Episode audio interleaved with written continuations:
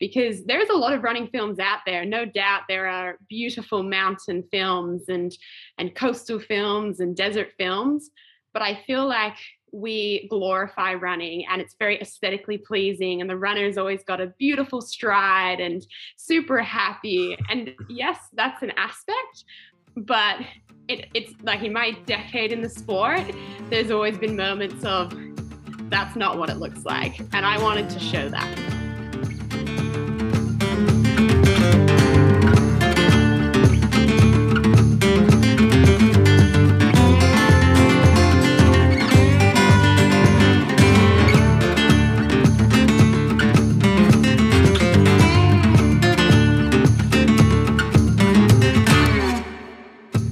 Hi everyone! So it's early morning here in Italy and late afternoon in Melbourne, Australia, where the wonderful Lucy Bartholomew lives. Today I'm just very thankful for the opportunity to sit down and talk to her. It's actually the first time we meet, even if it's just through a computer screen for the moment. And as many of you know, Lucy is only 25 years old, so she's 4 years younger than me, but she's been in the sport of ultra running for over a decade now. The main reason why we got in touch and decided to record this podcast was that she just released a new movie, which is called Running Out, and tells the story of Lucy running the Larapinta Trail.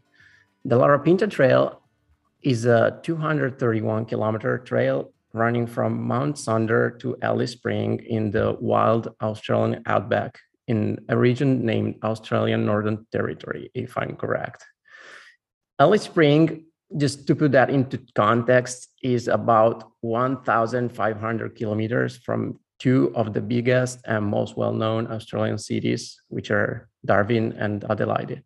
So it's like really, really in the middle of nowhere. And the Larapinta Trail goes through some of the world's most remote and ancient places.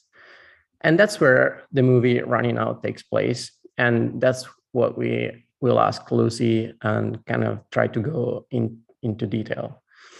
The movie actually reminded me a little bit about Jimmy Chin's movie featuring Alex Honnold in Free Solo, because like, I think it's not so common to see a movie from a sort of niche sport like climbing or trail running, even though they're becoming more popular. So I'm very glad that Lucy took the chance to tell her story, this story, to share what trail running can be about, to show her home country, all the beautiful places that the movie brings us through. So let's just dive straight into that. And please welcome the wonderful Lucy Bartholomew. Ciao, Lucy. Hi, thank you so much. I know that Brian Hines, who put together Running Out, will be incredibly pleased to be thinking about like Jimmy Chin's movie. So I think he will be incredibly happy with that opening. Yeah, like that's one of the main thoughts that I had after watching the movie and also after I watched Free Solo. Like, I don't know if it'll ever end up in Hollywood, but you know, it's kind of cool to have a movie from our sport and to go like, we don't have to compare that to Free Solo, which is like very famous, but it was kind of cool to, you know, just watch it and think about it in this way. Yeah, well, I appreciate that a lot. I think, you know, I know that Brian did use a lot of kind of inspiration from Jimmy Chin, and I think Free Solo with Alex Honnold, I know this is not about his movie, but I think that what I loved and resonated so much with his movie was how raw and honest, and you know, there was ups and there was downs and there was hardship and then there was success. And I think that what I really wanted to present in this movie was show that whole journey and be completely honest and raw about it, because there's a lot of running films out there. No doubt there are beautiful mountain films and coastal films and desert films, but I feel like we glorify running and it's very aesthetically pleasing and the runner's always got a beautiful stride and super happy. And yes, that's an aspect, but it's like in my decade in the sport, there's always been moments of that's not what it looks like. And I wanted to show that.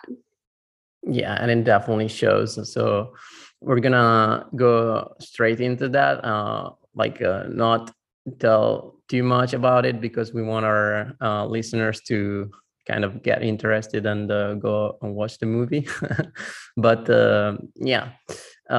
first of all, I would like to ask you, like, how you're doing and what you've been up to recently, besides probably, receiving some great feedback about the movie and having to attend some meeting and respond to all the people texting you about the movie.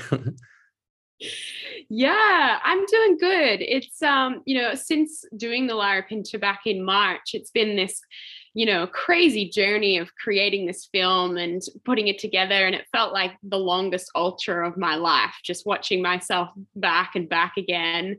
And we haven't had races in Australia, so it's kind of not a lot to distract me. I was running afterwards, but not so much. And then we had the release on November 2, which was, you never know what the reaction's going to be. And it's very vulnerable to put something out there that, like I said, is just so me. I think on Instagram, we can curate how we're presented. We can curate what we say, we can edit, we can delete comments. But this film is, very personal to me, and it was a dream of mine that I brought to life, and it didn't go amazingly, but it didn't go badly. And I think that what I really wanted to make sure people knew before it went out was that I take myself to a pretty deep hole in the movie, but I'm not trying to say that this is what you need to do something cool and amazing. And I kind of wanted to just be really aware of the fact that this was it's a challenging thing that I did. And that was, I just kind of really wanted to make sure that message came across. And then the response has been just so positive and so beautiful.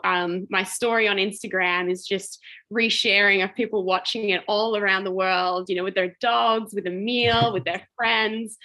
And I just, I'm sure it's tedious to click through because you're like, okay, Lucy, we get it.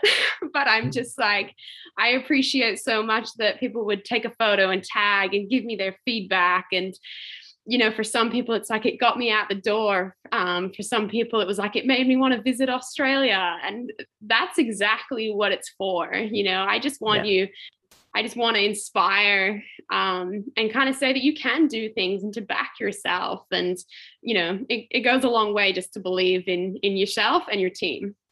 Yeah, this is pretty awesome. And I think it really stands out from the movie. As I said, yesterday I was watching it, and I encourage all the people to go and watch it. It's great. It gives you a really nice feeling of, the purpose and the why you did that, and it's a great message. On an interview that you released for the Wind magazine, I read you said, "I didn't need to chase a bib, but maybe chase my curiosity. I saw an opportunity to do something different in a year that was so incredibly different to the last 9 years I've been in the sport. I wanted to go back on how I started running, into an unknown territory that breaks you down and builds you up. I wanted to remind myself what this sport is about, the people, places, and my passion, not bibs, racing, and times. I was drawn to the Larapinta track for many more reasons than the actual running aspect." So as you put on a comment on an Instagram post that Kirsten did for Vert Run, you wrote "My question is why?" We were asking our users for questions about the movie, and you commented your own post, basically.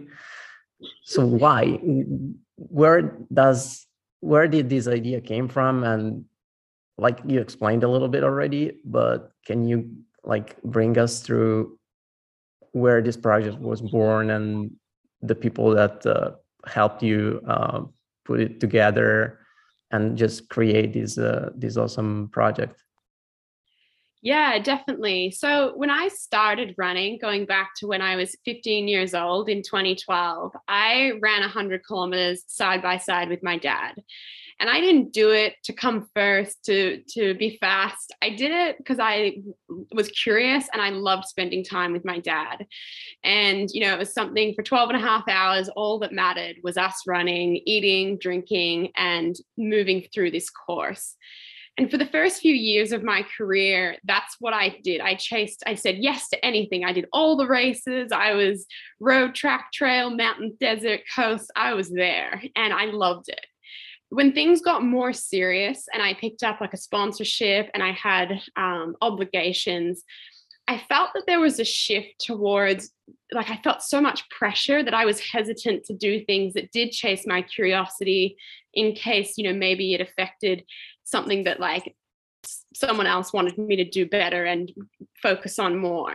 And so when I finished third place at Western States in 2018, life changed for me in terms of my following on Instagram grew exponentially.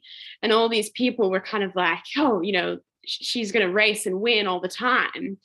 And it really got to me. In 2019, I will happily say that I completely imploded mentally, physically, hormonally, spiritually. Everything kind of hit a pretty dark place, a pretty challenging place for anyone to navigate. And I was blessed. I was really lucky that when COVID came, I was like, this is amazing. I don't have to race. I don't have to travel. I can sit here, sort myself out, and ask myself why I'm doing this. Because I was waking up in the morning and I was like, I have to run, or I need to run. It wasn't I wanted to run. And when I kind of asked myself, you know, do you want to do this? Why are you doing this? Go to university, go sit at a desk, do something normal.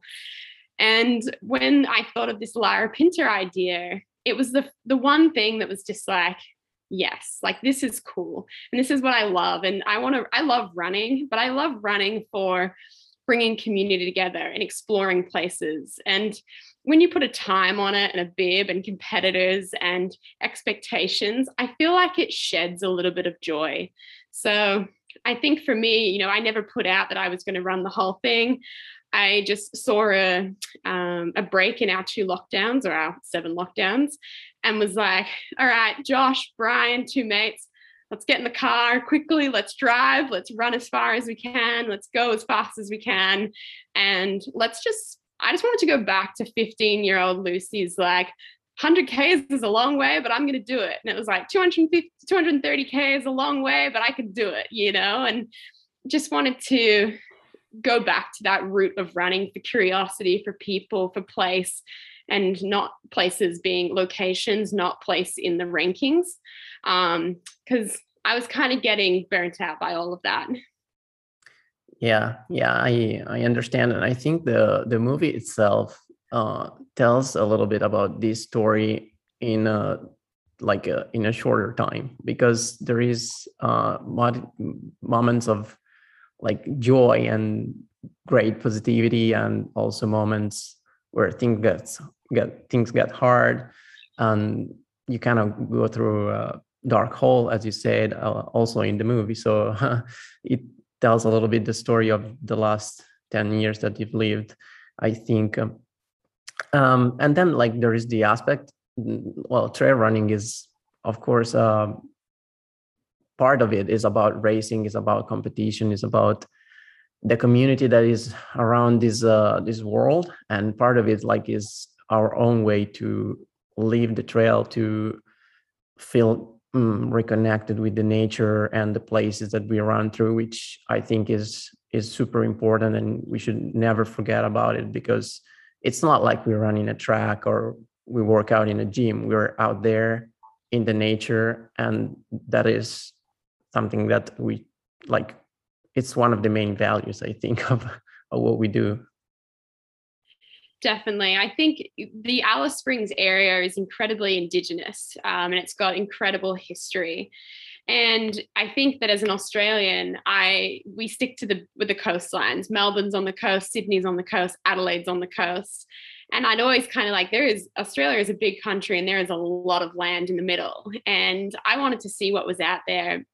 And to run the Larapinta track, you have to release yourself to the elements. You have to just be so calm and collected because you get thrown so many things. And, you know, we show a lot of those things in the film.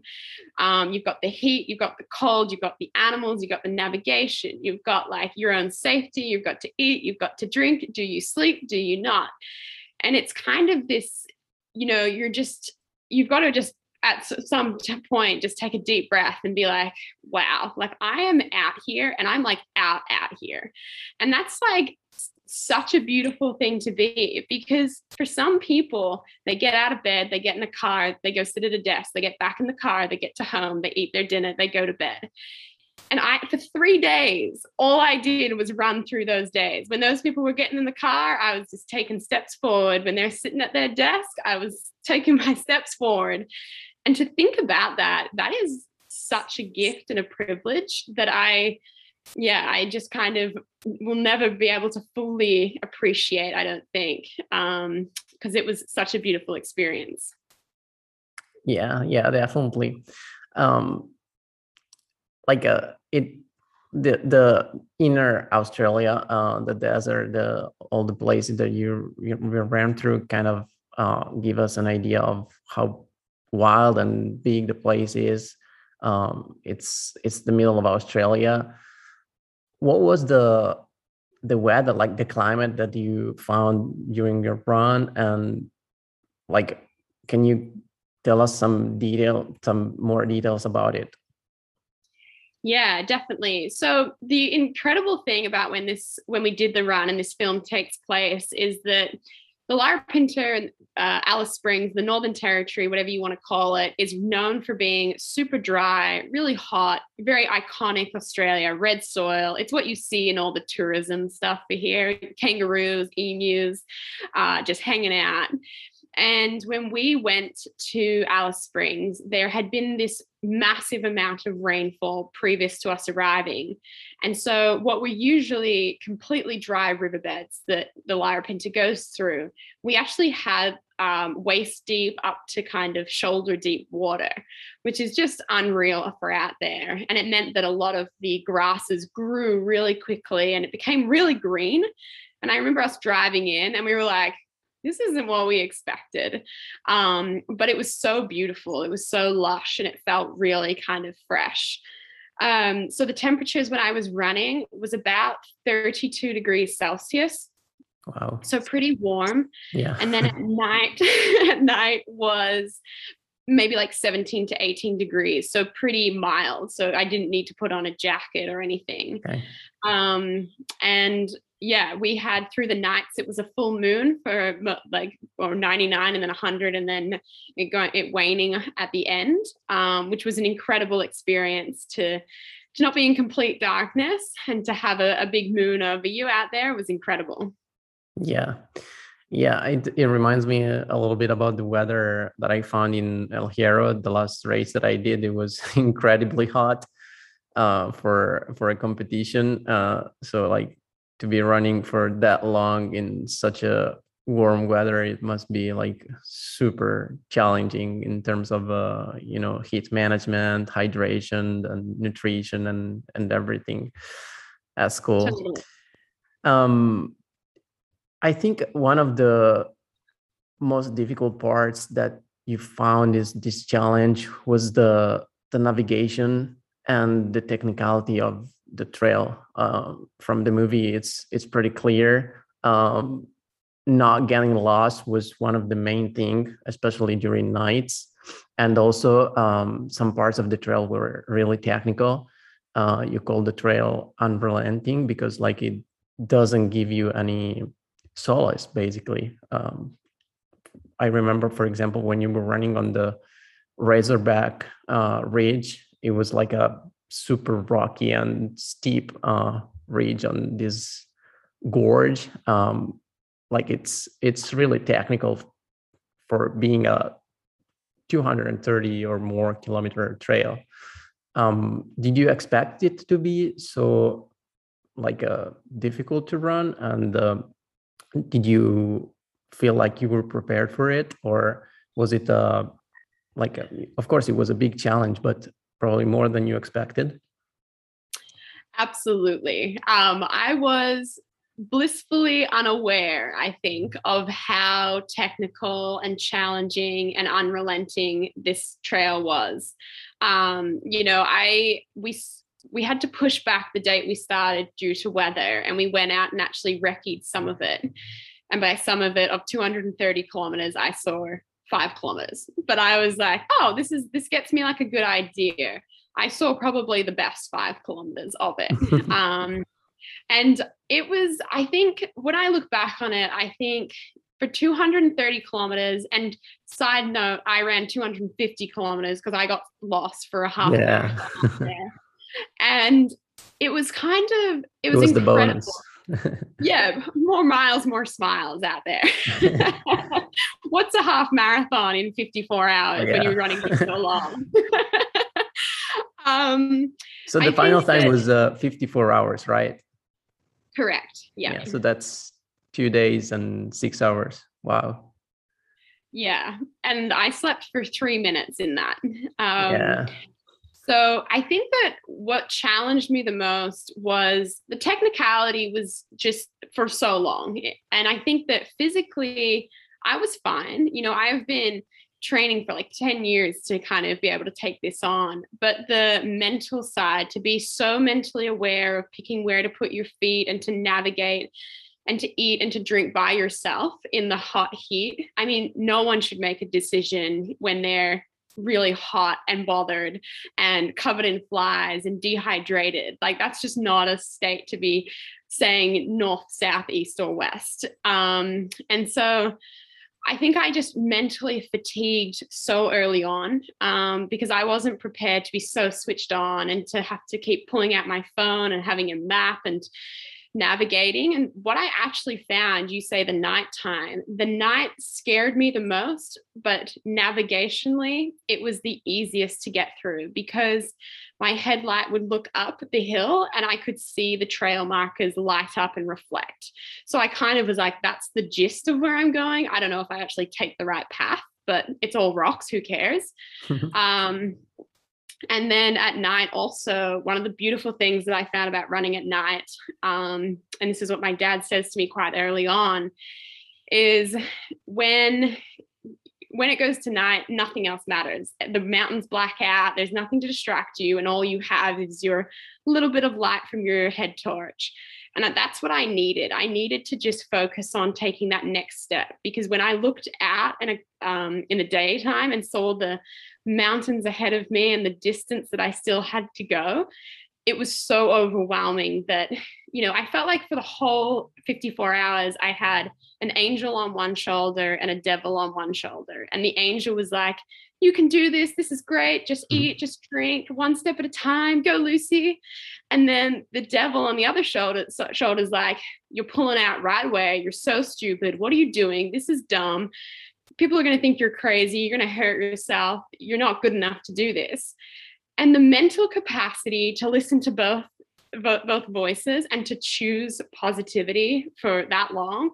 I don't say that I chose it the whole time, but that's what really kind of took all my energy. And I don't think it's something you can train for until you're in that position and you're kind of going, oh my God, okay, I got this. Take a deep breath, Lucy. You know, let's just chill out a little bit. Yeah.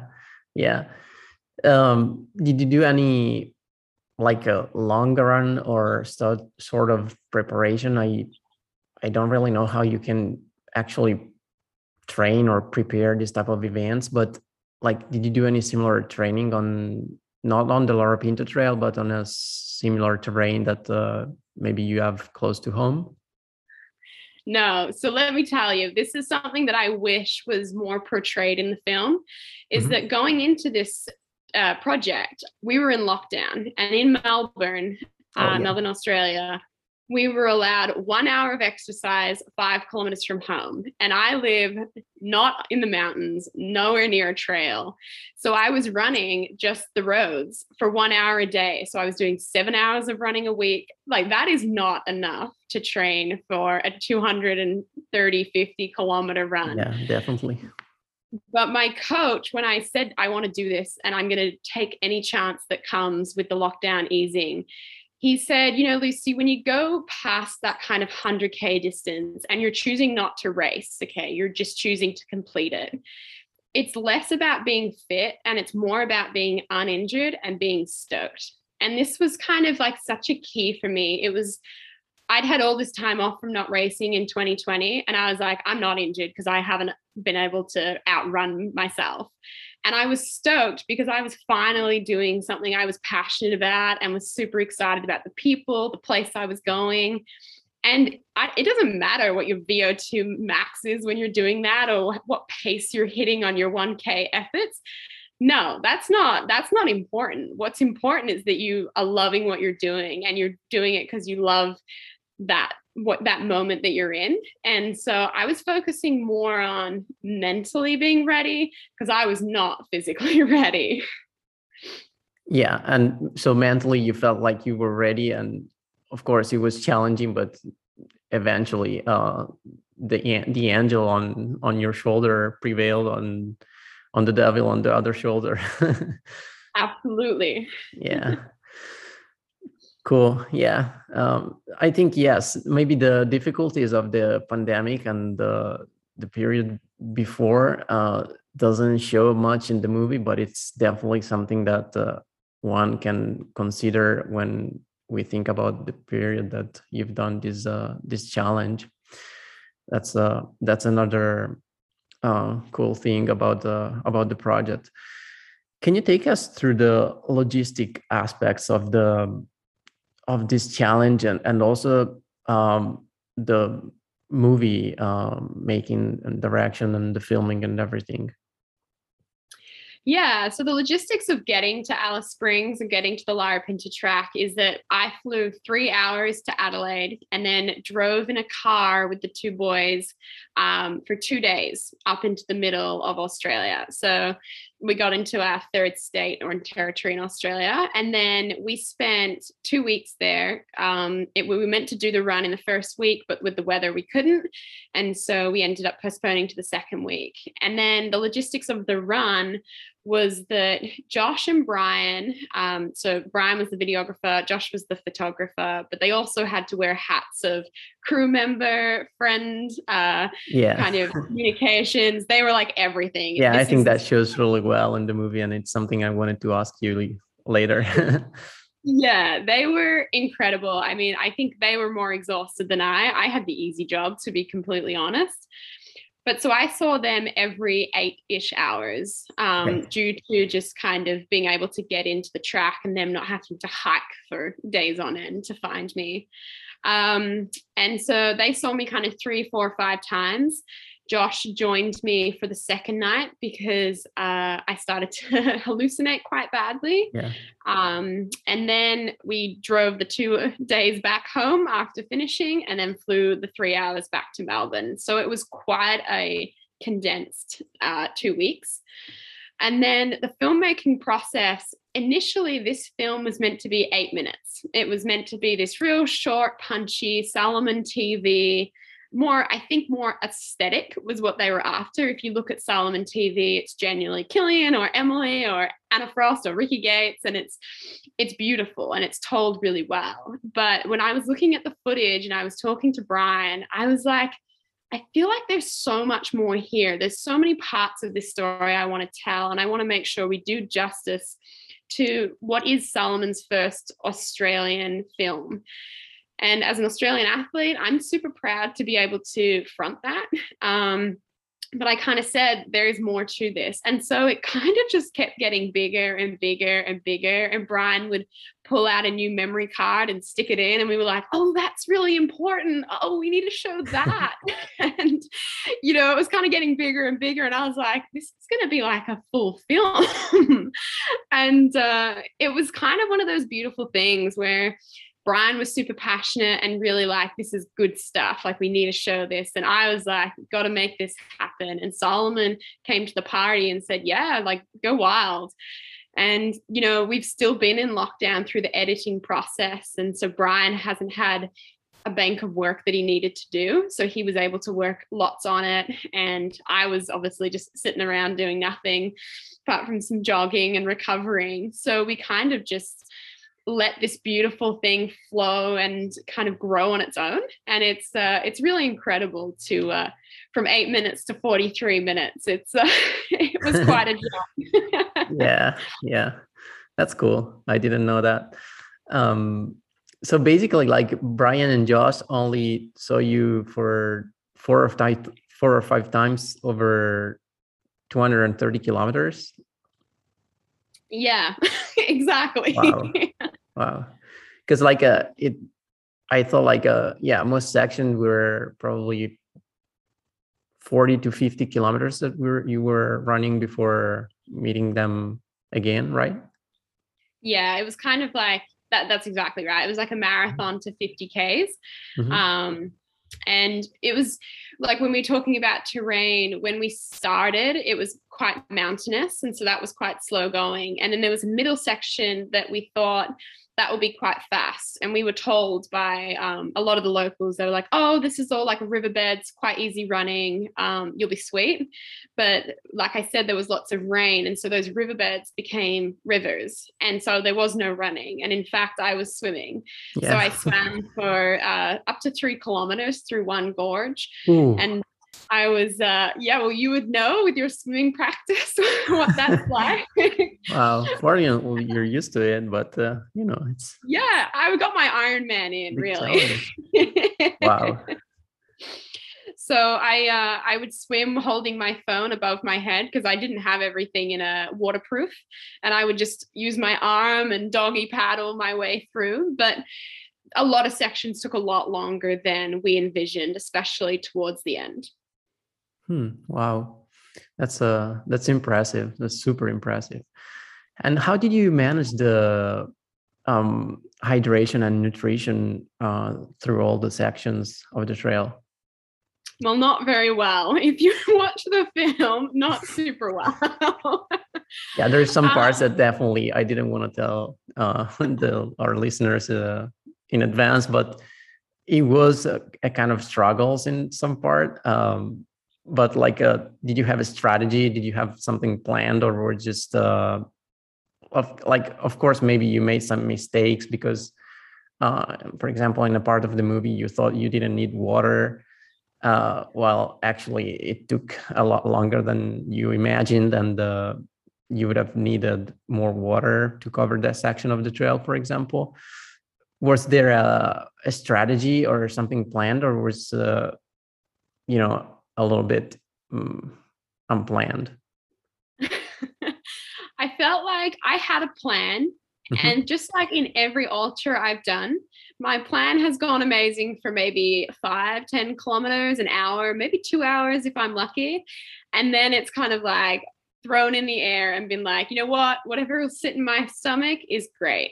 And so what kind of turned out happening was that I was carrying kind of like spring energy gels and muesli bars and maybe like a wrap or something with me for the 8 hours between seeing the boys.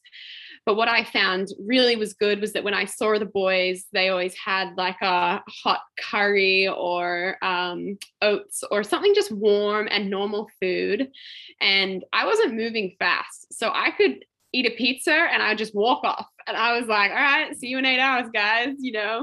And I kind of loved that. I loved that it wasn't like really like sugary and just like, well, we need to just pump her full of sugars to keep her through. It was kind of like, I want to like nourish myself through this because this is not a race. Yes.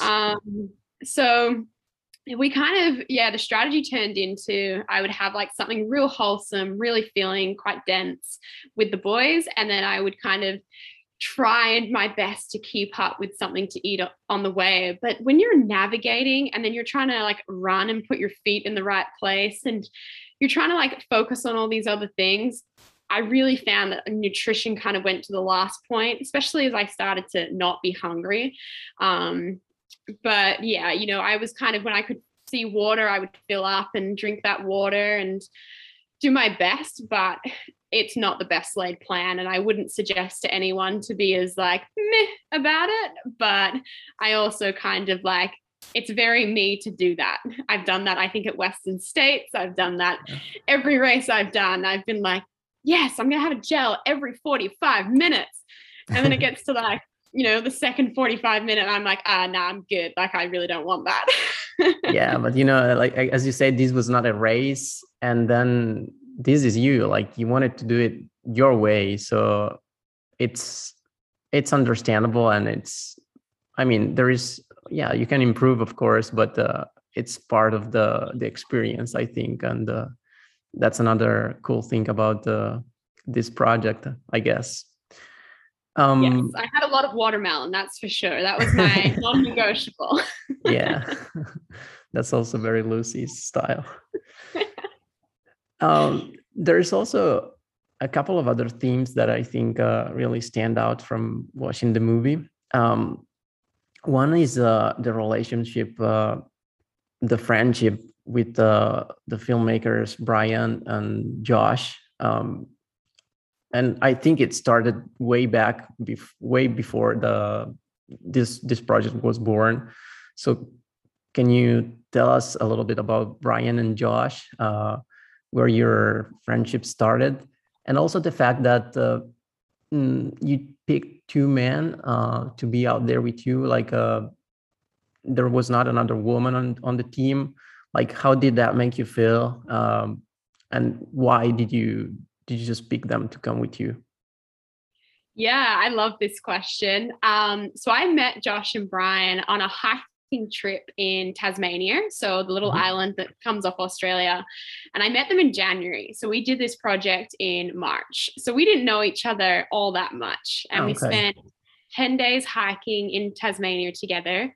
And then between the two projects, I was like, when are you free? I want to do this run that I mentioned to you on the hike. And you both were kind of like, oh, that sounds cool. It wasn't like you were like, that's a stupid idea. You know, good luck with that. It was like, oh yeah, like I'd love to, I've never been there. I'd love to shoot it. And I guess I'm a huge believer in people come into your life for a reason, a season, or the whole thing.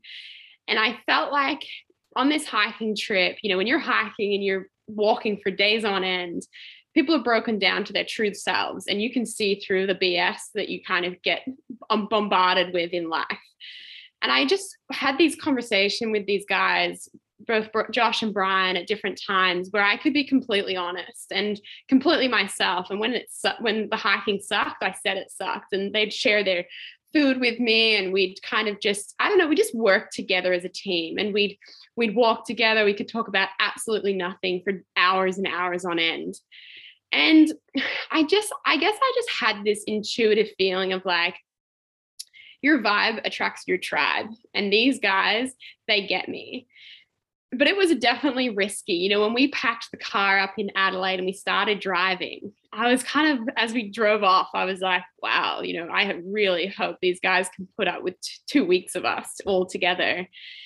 But it was just the most beautiful thing. It was when you back something like that, and when you just remain true to yourself and you're honest and you communicate, they were all things that we really kind of, we all sat down and was like, right, this will only work if people voice concerns, raise issues, have each other's back, you know, and just like, we all had our role and we all backed each other into that. You know, I'm not going to tell Brian how to shoot a video. He's not going to tell me how to run. And it was just an incredible thing. I think what's interesting is that Brian had never seen an endurance event. He'd never seen something like running like this. And Josh comes from more of a road running background. And so when things hit the fan and I look visibly distressed and awful, they kind of were like, oh, you look great. Keep it up. You're doing good. I guess this is just like part of the thing. Like you look a bit crap, but you'll get better. Like it's fine. And I think it's so interesting. Like when I watch the film, if I was in their position, I would have pulled that person out. Had it been me, had it been my friend, I would have been like, oh my gosh, we're getting off the trail. you need to stop. And, my dad, he watches the film and he's like, when Brian called me and said you were dehydrated, he did not paint this picture. And I think that, because I couldn't see myself and I was just looking for their reaction of me. And they were kind of like, oh yeah, you're good. Yep. Oh, sweet. We'll just get you some water, change your t-shirt. You'll be good. I think that watching the film back for me is an incredibly weird experience, because in that moment, I didn't feel as bad as I looked, but I thought that if I looked that bad, they would have stopped me. And so it was like this incredible relationship where I had all my trust in them. I was like, oh, if you think I'm good. I'll keep going. Great. I'm obviously fine. And, they were so incredible with the way that they put on all these hats and learnt all these things, and 4-wheel drove into these places in the night and set up fairy lights so that I had something to see in the distance, and then heated up some curry on the stove at 2 a.m. and minimally slept, and also managed to capture this all on footage. So they were just incredible human beings and people that I know will be in my life forever. And I'm just so incredibly grateful. And then on the side of having not a female on the team, yeah, I think, I've openly spoken about on social media that I get along with guys a lot better. And I always have. It's always been, I think, with my brothers, and I've always kind of been able to not have that competitiveness that I find that can be in the female. It's in the male space as well, but for females, it's a lot more behind the back type thing. Yeah, probably. And for men, it's most of the times is more open and doesn't run behind the curtain for a lot of girls. Yeah.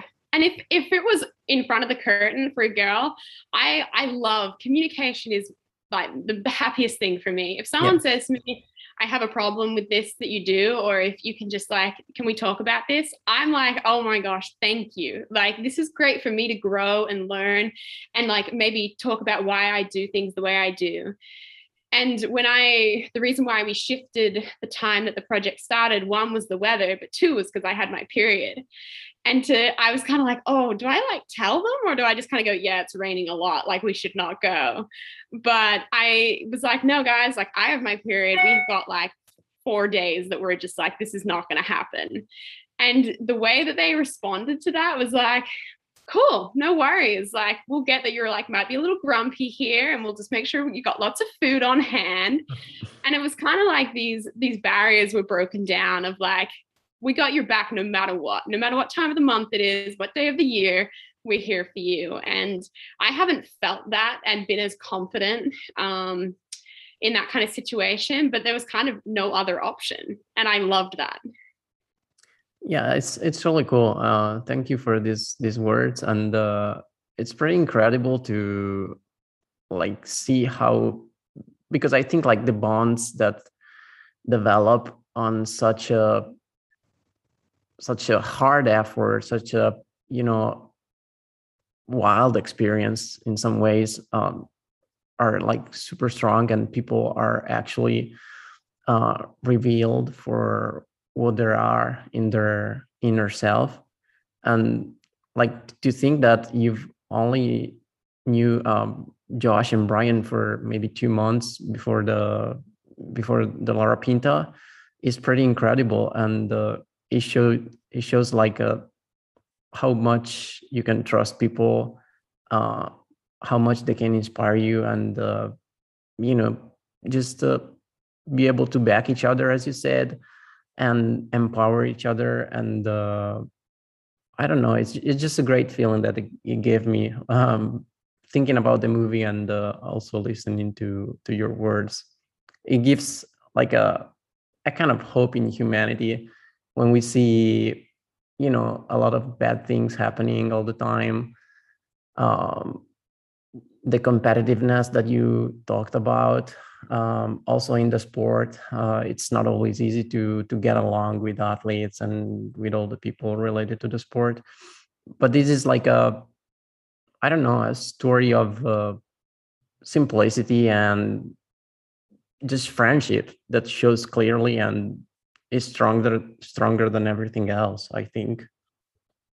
Yeah. And I think, you know, I think it comes across like I lead a lot by my heart. Like I'm a completely honest and raw person. And I think that, you know, like this is the first time I'm meeting you. And here I am just being like, this is everything about me and what that experience was like. And it's because when you radiate trust to someone and they respond with openness and like they'll listen to you talk, you know, I'm sitting here watching Zoom and being like, man, he's like totally letting me speak my truth and listening to me and asking questions and generally interested. And like, that's the beautiful thing when you find someone who's like, I actually care about you. I actually want to know how you're feeling, what you want to do. What are your dreams? What are your goals? I'm not going to tell you you're stupid or crazy. You know, like whether it's virtually or in person, that is so incredible. And I think that there's a lot of those people in the sport, but they tend to be the quiet ones listening, not the ones yelling on social media. And I think that's like, there is really good in humanity. It's just that, yeah, the loud ones are usually not the ones. Yeah, it's thank you for these words. Like sometimes it's so easy to judge people and judge each other's, while we should, you know, remember to just listen to each other and be genuinely interested in what we do and who we are. Totally. So this is another great part of the movie that I think, besides the, you know, the challenge, the nature, the running part is a really cool thing. And another thing is that kind of stands out is the relationship with your dad, which you also mentioned during this talk. Your dad has clearly been very important for your running career. And also for your development as a person, probably. During the movie at night, you called your dad on the phone, and while you were like kind of crying, and he says, "Stop crying! You're wasting water." And it was like a kind of funny story that I wanted to mention. What does it mean for you to have such a strong relationship with your dad and, you know, to have done 100K with him? And what was, for example, his impression, his response about this challenge? Yeah, I mean, I'm fully aware of how special it is to have such a connection with my dad. I know some people are not so lucky. But the Larapinta was actually, well, not the Larapinta itself, but for me to go and do something really long, but chasing back to my original curiosity and my passions, he kind of said, "Lucy, you know, I was in a really bad place in 2019. I raced Western States, but I wasn't present there. I wasn't super into it. I completed it, but I didn't love it. And it was really challenging for me. I then pulled out of CCC at UTMB and kind of had to tell people that it was, you know, it's mental health. Like I'm fine physically. I've got no injuries. It's just that my head and my heart are not in this." And so I think that when we went into lockdown in 2020, I had an opportunity to be locked into four walls with my dad, but also to kind of just reassess and think about what I want to do and if I wanted to change things up. And he was kind of there to soundboard and to listen to things. And he kind of said, you know, I think you need to go back, like way back, 10 years back, and just do something that excites you and scares you and you're passionate about and you want to do and you want to be there. And, you know, when I call my dad in the film, I'm 30 kilometers in. So essentially I had 200 kilometers to go. And I call him the first time. So I actually end up talking to him twice on this one ridge that I knew from the locals that it had one bar of reception. And just before that, I tripped and I fell the first time that I fell on the track, and I cut my hands, cut my knees, cut my face. And I remember getting up in the dusk and looking out and seeing But I was just in the middle of nowhere. And I was like, what on earth am I doing? I can't do this. Like, should I just go back 30 kilometers and try and get hold of Josh and Brian and get out of this? And I instinctively, you know, my first thing in life is call dad. You know, it sounds like the young girl's thing to do, but I was like, I just need to hear him because he grounds me and he centers me and he just knows me. I wouldn't listen to anyone in the world say what he says to me. And he said to me, you know, he said, Lucy, it's going to get dark soon. And whenever you've raced and it's been dark, you've loved it. You've loved that it's made everything else disappear and you focus on your next step. And to hear that from him, I was like, all right, I'm just going to get through this first night. And he said, if you stop at the end of the first night, you've achieved an amazing thing. You've seen some of the trail. You've done something cool. You can have a sleep and go back the next day, go back and just start again the next day from that same point. And so I got through the night, and then I also called him when I was dehydrated. And that's when he said about stop crying, you know, you got wasting tears, you're wasting water. He was like, if you're going to cry, lick the tears up, you know, like whatever you got to do. But it was kind of, you know, he was sitting on the couch at home with our puppy and he was just like, I can't do anything to help you here, Lucy, but I can tell you that it doesn't matter. You know, at the end of the day, you know, one of my favorite sayings in the world is Hakuna Matata from The Lion King. You know, it means no worries. And I think that we forget that running's cool, running's great, but at the end of the day, on your tombstone, is it going to say the time you ran the Golden Trail Series, what position you came, what time you did the Larapinta in? No, I hope it says, you know, she smiles a lot and she made people happy, or she inspired.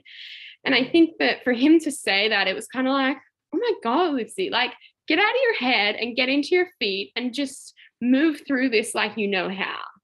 And yeah, like I say, there's just no one else that could say that, that would bring me to that kind of understanding and to listen to it. But yeah, I'm forever grateful for the 60-year-old man who seems to be by my side all the time, even when I'm so far away. Yeah, that's super cool. Thank you. Thank you for covering this as well. In the movie, there are also parts of a podcast that you recorded with Dylan Bowman, which is Pillars, where you mentioned that you've thought about quitting the sport probably back in 2019, 2020, as you said, quitting the sport and like living what many would define as a normal life, like go to university or get a 9-to-5 job 5 days a week. But there is something that keeps you pulling towards the outdoors, the nature, trail running, and probably your real nature and personality, which I don't think you can just decide to put into silence. Do you feel like you want to, like you have unfinished business in the sport of trail running? Like what are your dreams and self-expectation concerning racing and future projects related to trail running? Yeah, I think, you know, whenever anything gets hard, I feel like there's always that slither of a thought of, should I just stop? Like, should I not do this? And I think, you know, when I've met my school friends at their 18th and then their 21st birthdays, and they've all become lawyers and doctors and these certificates coming out of university. And every year I've rocked up to these parties and been like, yep, still running, you know, and it's like, what have I got to show for this? Like, why am I doing this? And I think that, you know, what keeps bringing me back is that if I never had to race another day in my life, I would continue to run. I don't need racing. I don't need bibs. I don't need trophies, and I don't need sponsorships. What I need is people to run with, places to visit, and that like healthy, sustainable, and unwavering love for what I'm doing.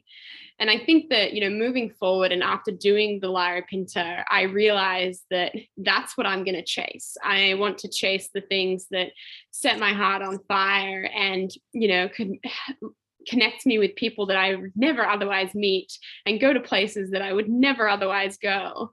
And I think that that's kind of you know, I don't know what the future holds. And I've signed up for Western States 2022, cool. which is both terrifying and exciting.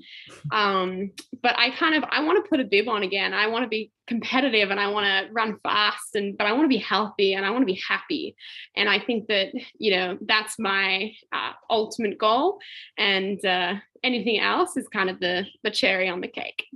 Yeah. Yeah. When if being happy coincides with the racing and winning races and performing, then it's great. If not, it doesn't really matter. And I'm very competitive. I love racing. I love putting myself into challenge, and maybe sometimes even too much. I push myself. I, just also maybe try to prove people that I'm good at it and I want to perform. But I also feel really, really strong the part that you mentioned that is a lot more personal, and it just between you and your inner soul, basically, at the end of the day, as you said. I think you do an amazing job. Whilst we haven't met, I have seen you around and I've followed along. And I think that what's important is that athletes can be super competitive and they can put their heart and soul into racing. But you've got to have other passions, be that the environment, be that podcasting, be that whatever, you need to, I think it's so important to just kind of have different avenues. If you like putting on projects, if you like talking and connecting to people, I think that, solely basing your value on your competition, your pace, your time is just, you have a finite time of racing that you're going to be probably getting that top pedestal. Enjoy it, but then prepare for what's going to happen after. Because like me, at 25, I was like, oh my gosh, what am I going to do? And it's like, Lucy, your life's just beginning. Don't worry, it's fine. And running will always be a part of it. In what way? I don't know. I don't mind. But yeah, it's kind of, I think I just want to show that you can, I've written a cookbook. I want to put on projects and make a movie. I want to coach at Vert. I want to put out messages of positivity about the way you look, the way you feel, and about being healthy. And, someone like yourself, you do that in a different way, but it's just as awesome because it connects other people. And that's what's going to build the sport, is because we're interesting people. We're not just fast people. Yeah, it's pretty amazing to be able to build connections and help shaping and creating this community around trail running. It's not just about results and how fast you're racing and running. That's cool. Yeah. Thank you for that. So I think we're going towards the last part of our chat, and we've got some users' questions that our Instagram followers dropped us. So I would like to cover them a little bit. Some of them are about the Larapinta Trail. And some of them are more general questions. I'm going to start with a question that I had from my side, actually. What does Larapinta mean? Does it have a meaning? Where does the word come from? Yeah, so the Larapinta is the indigenous word for the Finke River, which is the river system that we follow in that West McDonald's Ranges of the Northern Territory. So it's for the Finke River, which is usually completely dry. So it was incredible to see, when the Finke River floods or is full, for the indigenous, it's a sign of prosperity and growth and new beginnings, which I think is just so beautiful considering what went down on the Larapinta. Cool, thank you. Then we have a question: how do you keep going when everything hurts? Oh, I think there's a little bit of stubbornness that definitely sinks in.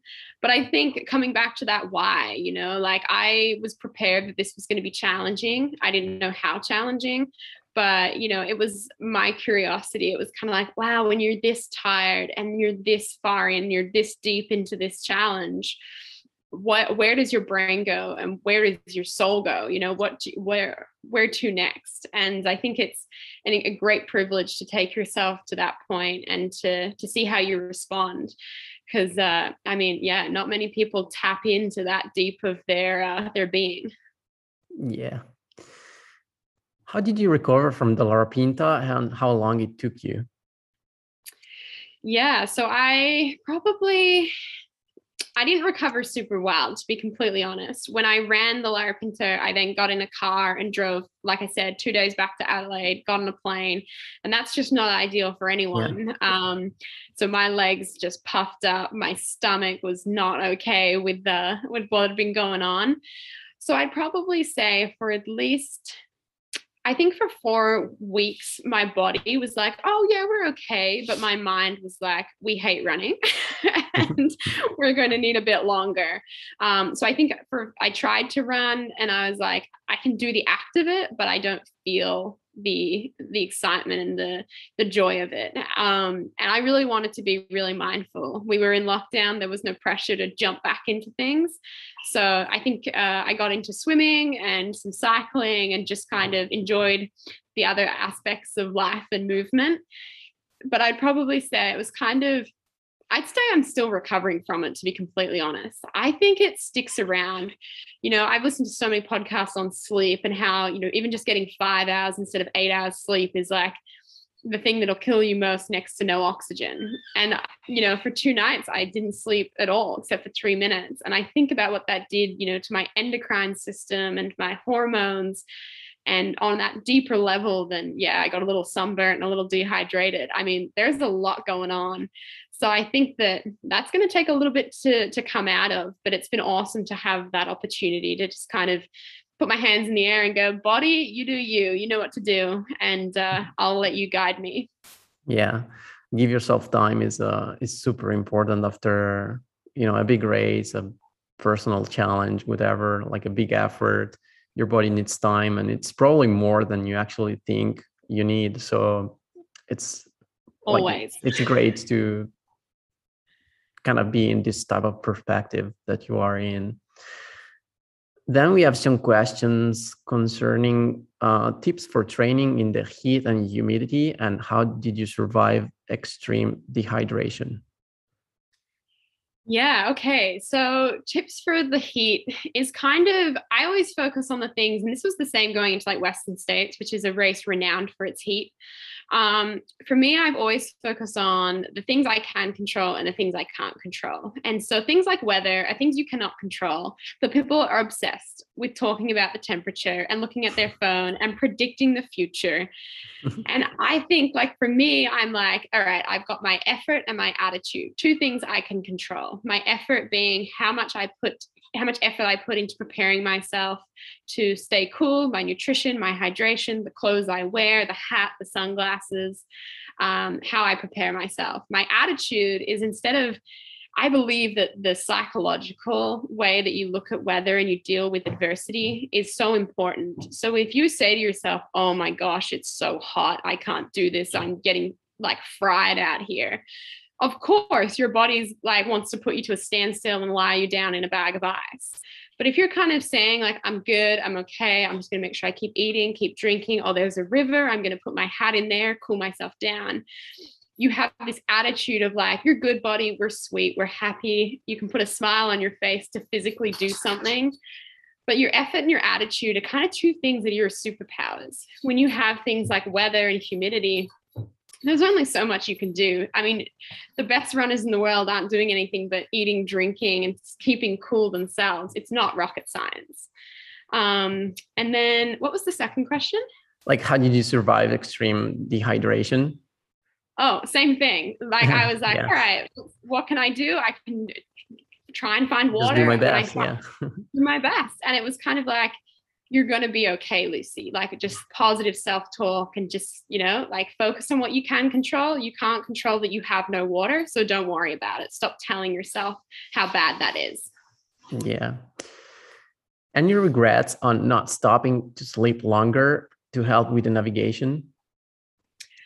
Yes. So sleep deprivation and that kind of thing's totally new to me. And I had no method or process or plan. You talk to people like Courtney Dauwalter, and she's kind of got these micro sleeps, and she's trained her body that she can kind of have a 30-second nap and it feels like a few hours. And I didn't do that. I kind of just went into the point of like, I cannot go no more. I will collapse and fall asleep. And that's not smart, because if you nap earlier, you're probably going to have a lot more. Because once I did nap, I got up and I ran instead of walked. And it was like, oh my gosh, why didn't I do this earlier? All it takes is 3 minutes, and I'm like a new person with a little more range in my legs and a spring in my step.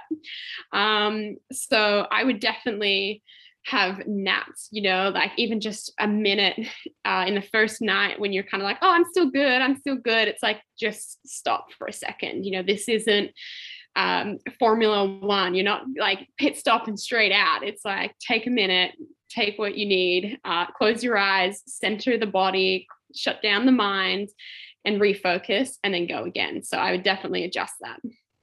Cool. Then we have a question. How many kilometers did you do without seeing anybody, and how much water were you carrying? Like you said, you were basically doing between around the marathon for each sections of the trail. How much water were you carrying with you? So I was carrying 2 liters, so 4 500 ml flasks, and I knew that there were sections that I could fill up my water. So between those 8-hour sections, I was probably drinking 3 liters, which kind of felt like a lot, but it was never going to be enough, So, yeah. And then in the section where I screw up, it's 1 liter, and it's a bad time. That's because you were expecting to find more water on the trail though, right? Correct. Yeah. Cool. How do you break out of the self-doubt through patterns and smash the challenge? Difficult. Smash the challenge. Yeah. I think it takes 10 years of really challenging situations, being in moments, so many races where I've not met my expectations, where I've had self-doubt, where I've had to, instead of looking at it as a failure, look at it as a learning. And I think that, it's kind of like running downhill, right? The more you do, the more you're in that situation, the better you get at it. And I think that the more times you put yourself in uncomfortable situations, which make you question life and question why you're doing this and the direction you're going, the better you get at kind of going, cool, that's a thought. And that's something that my mind is conjuring up. And I can either believe that and take that as the truth, or I can also question it and maybe even reject that thought and say actually, that's not true. I am strong and I am ready, and I'm not in a terrible place that's I'm never going to come back from. And I think that, when I did that Western States in 2019, and I had incredible self-doubt, incredible low self-esteem, incredible challenge ahead of me to run 100 miles feeling like that. When I finished that race, I was like, nothing will be as hard as that, to stand on a world stage and to put yourself through it, and then to finish and read comments about yourself, which were just totally so inhumane and incredibly rude. You can choose to believe that, or you can choose to reject it. And I think that when self-belief comes into question, it's up to you to kind of say, I know me, I know my truth, I am who I am, and nothing else really matters. And I can control the thoughts that come in and the thoughts that go out. Thank you. That is a super nice perspective. Then we got a couple of more general questions. One is, what do you do on days you don't have the desire to get out there and run? Oh, that's a great question. It's a fine line. And I think any athlete will say that you do have to sometimes just say, when I get out the door, it will be good. I can do this. I know that I'll feel better when I come back. And you always do. I very rarely have I come back from a run and been like, well, that was a waste of 30 minutes or an hour. But then there is a time and a place to be like, you know what, I haven't slept well, I've been pretty stressed, I don't I really don't want to do this. And I'm going to choose to honor that. And I'm going to choose to rest in order to play another day. And I think that that's a really important decision to make. And it's something that you need to sit with. You shouldn't feel guilt for missing a run, and you shouldn't feel like you need to make up for it later or something. You know, you have to be content with your decision. And I think for me, what I usually do is this 10-minute rule. It's kind of something I just made up and I've stuck with for 10 years now. And it's like, I'm going to get out, I'm going to put my shoes on, and I'm going to run for 5 minutes down the road. If after 5 minutes or sometimes 10, if I'm still being like, ugh, this is the worst, then I'll turn around and I'll go home. And so I've run for 10 or 20 minutes. And that's something, that's a brick in the foundations of being an athlete. Usually after 5 or 10 minutes, I'm like, oh, I'm kind of like loosening up, feeling better. Wow, what a beautiful day. The sun on my skin, the air in my hair. And I keep going. And it will be however long a run it feels like it should be. But kind of that 10 minutes is just like, I've given myself an opportunity. I've given myself the space to either grow into it or to be like, well, it's not happening today, but at least I did something. And I think that's kind of something I've always lent on, is like, if it's a 10-minute run, it's still a run. There is no minimum distance, time or pace. Just getting out the door is a win every morning. True. So yeah, give yourself an opportunity. Nice perspective. Last question. How far do you let Kenny running with you? Kenny's your dog, for those who don't know. Tani is good for about, she's probably really good for 5 kilometers. She gets very tired at 10 kilometers. She, when we got her, we thought we had the running dog. We thought she was a bit of Kelpie, this cattle dog, really running athletic dogs. And we were like, she's going to run ultra marathons with us. What it turns out when we got the genetics test, because she's a rescue, is that she's not those running dogs. She's actually Rottweiler, which is probably one of the laziest dogs. And so, you know, me and Dad, we drag her out for a little half an hour jogs. And just, you know, I went for a run with her the other day on some hills, and she's never really run on the hills. And it was the most joyful thing I've ever experienced. I was just so in love with watching her sheer joy for running, and then get to a hill and be like, we're going up that, like, I'm done. Yeah. Cool. Thank you. So we've got to the end of our conversation. I'm super happy. Like, it was a great learning experience for me too. Like, we do the same sport in some ways. You're a different athlete, a different person from me, but I felt like really rewarded and inspired by this conversation. And I hope it will inspire our listeners and our community in Vert. So thank you again, Lucy. Wow, I can't thank you enough. And I'm so stoked that I finally got to connect with you. And, you know, maybe one day I'll do a short distance. Yeah. Thank you. And awesome. Keep following us, and have a nice run. Have a nice day, everyone. Bye.